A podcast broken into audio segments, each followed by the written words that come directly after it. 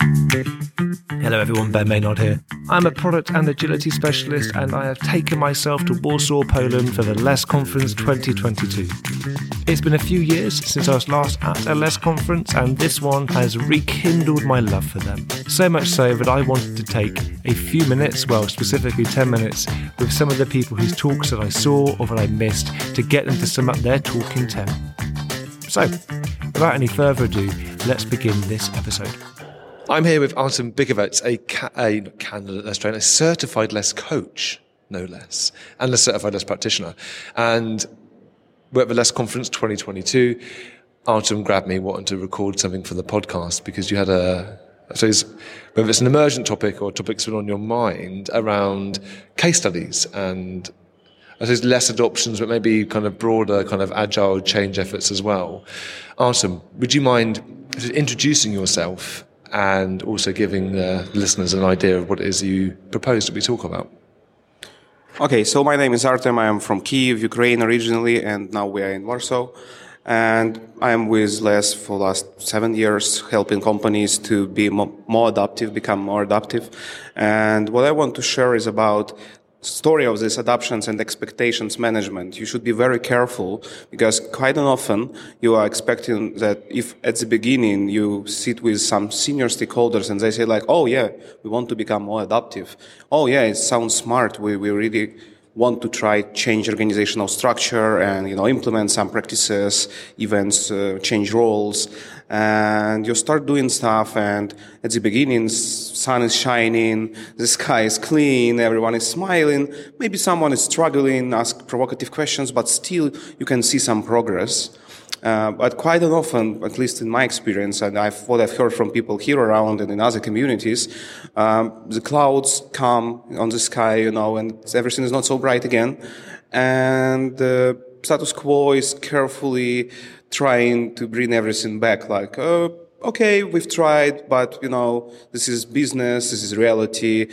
Why shouldn't we continue? Maybe some of the teams could work as it was before because the technical leads, want to be leads again, not just a developer in the team, and they have good ideas how to redesign applications. So some part of product will be given to that teams, and you're looking at all this stuff and thinking like, okay, so what do we really achieve in this period? Because first 7 months, maybe 1 year, I can see some dynamics, some changes. But after 1-2 years, a lot of people leaving this company who've been a part of this adoption. And if to compare day 1 and day 600, for example, it looks quite similar. And this circle of samsara starts again and again. So periodically I feel very disappointed because of it. And I believe that some kind of imposter syndrome inside pushed me to think that maybe I'm a loser. Maybe the problem is inside me, only me. And of course, some politicians from these organizations. But I want to say to you guys and girls who are listening, be careful with your expectations. Try to be more focused on positive change and learnings that you get through this journey and organizations get through this journey. There's some really wise words. And first, for the record, I don't think that many people are losers. It's easy to feel like that when you see things going back to how they were, and it's difficult not to internalize a lot of that. And I think one thing is that it's really important that people do the work on themselves, when we put ourselves in these roles, so that we make sure we're looking after ourselves and that we are having conversations about how we feel and our mental health and the effect it's had, the emotional toil it has on us as humans. I think it's too easy to just to push that to one side. And if you look at the professional coaching world, if you look at becoming a therapist, for example, psychotherapist, you have to go through therapy yourself before you become one, because you need to be centered in who you are. And the same as being a coach. You should have a coach or a therapist as a coach because you pick up a lot of baggage and it's difficult sometimes to stay true to who you are, even just figure out how you're changing as a consequence of what you're surrounded by. So, I think it's important that people do that self-work. I don't know if you've worked in big organizations. I've worked at big banks, tens of thousands of people. whether it was JP Morgan, Royal Bank of Scotland, or now NatWest as they're called, and Deutsche Bank, in every organisation, periodically, there was huge waves of people trying to change something. Somebody at the top changed, and they came in, and very rarely in my early career was anything to do with Agile. It was just everything else. And I think that the rolling ocean of change in organisations is just going to continue. Yeah. And sometimes one of those big waves is an agile wave and we're involved, and then it's back to how it was before. But the change always happens. Yeah. And it's interesting how I think sometimes when we go in, we want it to be changed for good. Yeah. But I think, honestly, a lot of the times it will never be changed for good because the prevailing system that people are operating within is so juxtaposed to what we're trying to achieve in Agile. Yeah, quite often in these big organizations, the system was designed to be sustainable in years. So if you would exchange like half of the people, it should continue working normally as it was designed before. And it's one of the reasons why this change not often sticks as well as we wanted to. And based on what you said, with one company I was working, they have three big products, quite successful. One of them is Clean My Mac. And when I started working with them, one of the architects said to me, what I can see that you are professional and you're really eager to help us to become a better company, to deliver better products, but keep calm. You're not the first one. I'm working here for more than 10 years. You are at least third or fourth agile coach who comes to our company and trying to help us with another transformation. Believe me, after 1 year, we can sit with you in the pub, smiling, shaking hands, and we're almost friends. But the company will decide to put it on pause and switch to another bright idea like design thinking, design sprints or stuff like that, OKRs, whatever. And I was so much surprised that the person who should be a change leader in this company and drive, leads people towards a better future, he's already fully agree with the status quo and with these rules of game inside the company. And he's just saying, okay, let's just do what we should do. We're professionals. They've asked us to be here. Let's do it. But do not put some expectations because everything will be as it was before. It's kind of it's difficult to stay motivated, isn't it? At times when you're hearing those things. Yeah. Oh, he was telling this privately, and very silently, not to provoke too many people around, but it was between two of us. And what I want to recommend to people, maybe, I will recommend you to visit conference like this, to visit more meetups, to speak with people. As you said, we as a coach containing a lot inside us and we need to do something with that, to speak with similar people with similar challenges and learnings and insights could help you to realize at least that you are not alone and you are not a lone loser in this world. There are a huge community of losers like you. And maybe you can learn together something and figure out how to, make these adoptions more sustainable, at least in very critical parts, like amount of backlogs, for example, or component teams to do them more cross-functional, more feature teams like with, for example, feature teams adoption map, which is a good tool. So don't try to fight alone with this dragon. Find some friends, colleagues, cross over the world, and it will be much more funny journey and positive experience for you. Sage advice, Artem.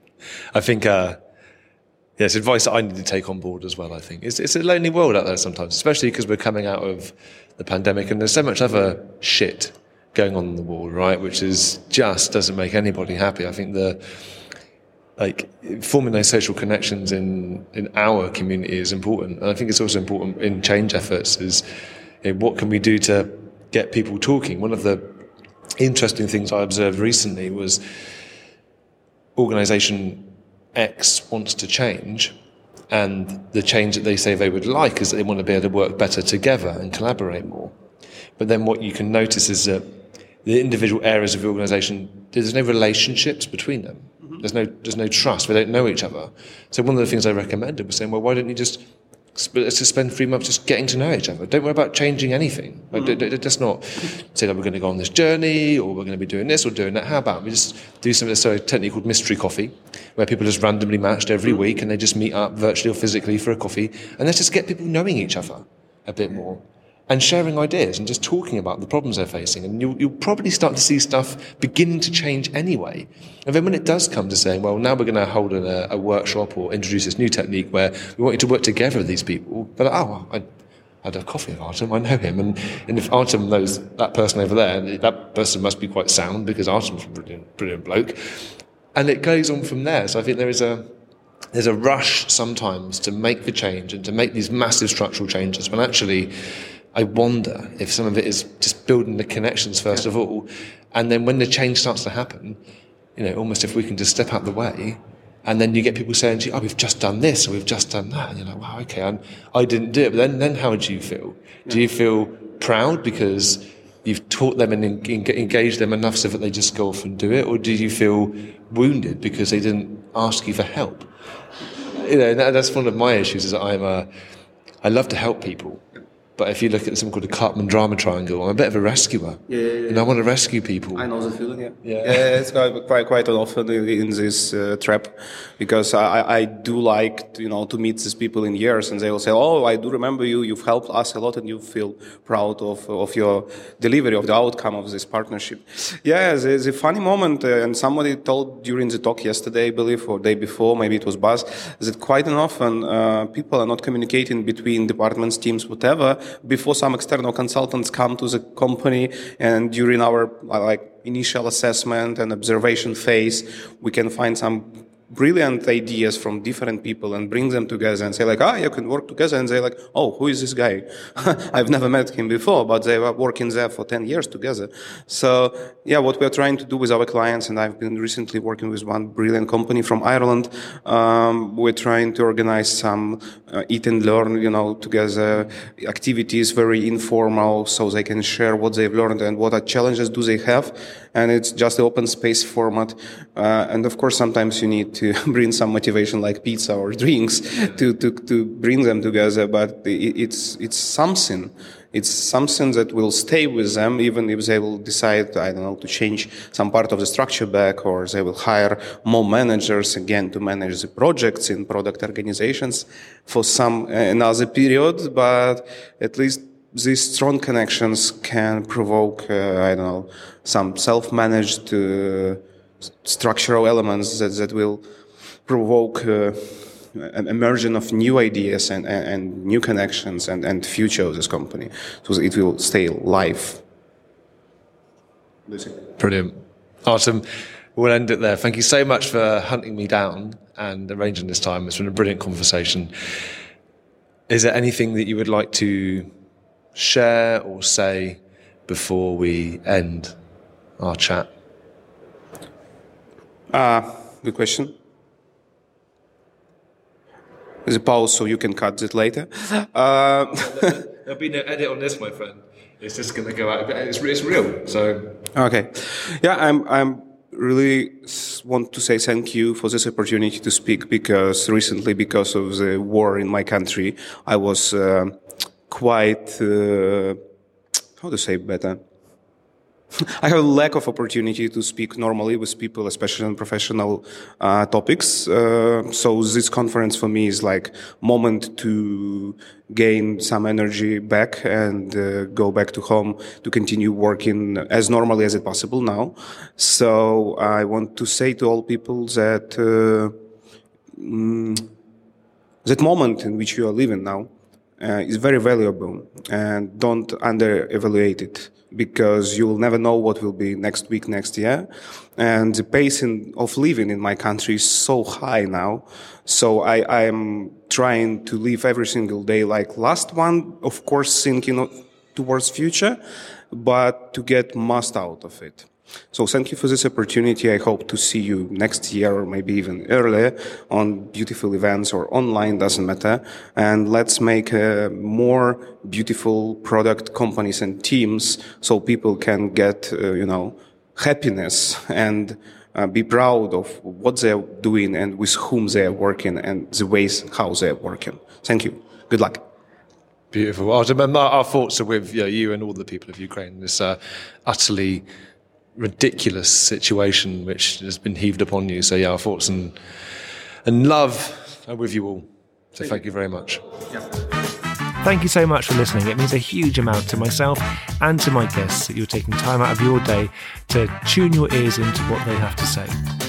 Don't forget to subscribe to the Less Matters podcast on the platform of your choice so you don't miss out on any of the awesome people we've got coming up, and also some of the brilliant little excerpts from the Less Conference this year.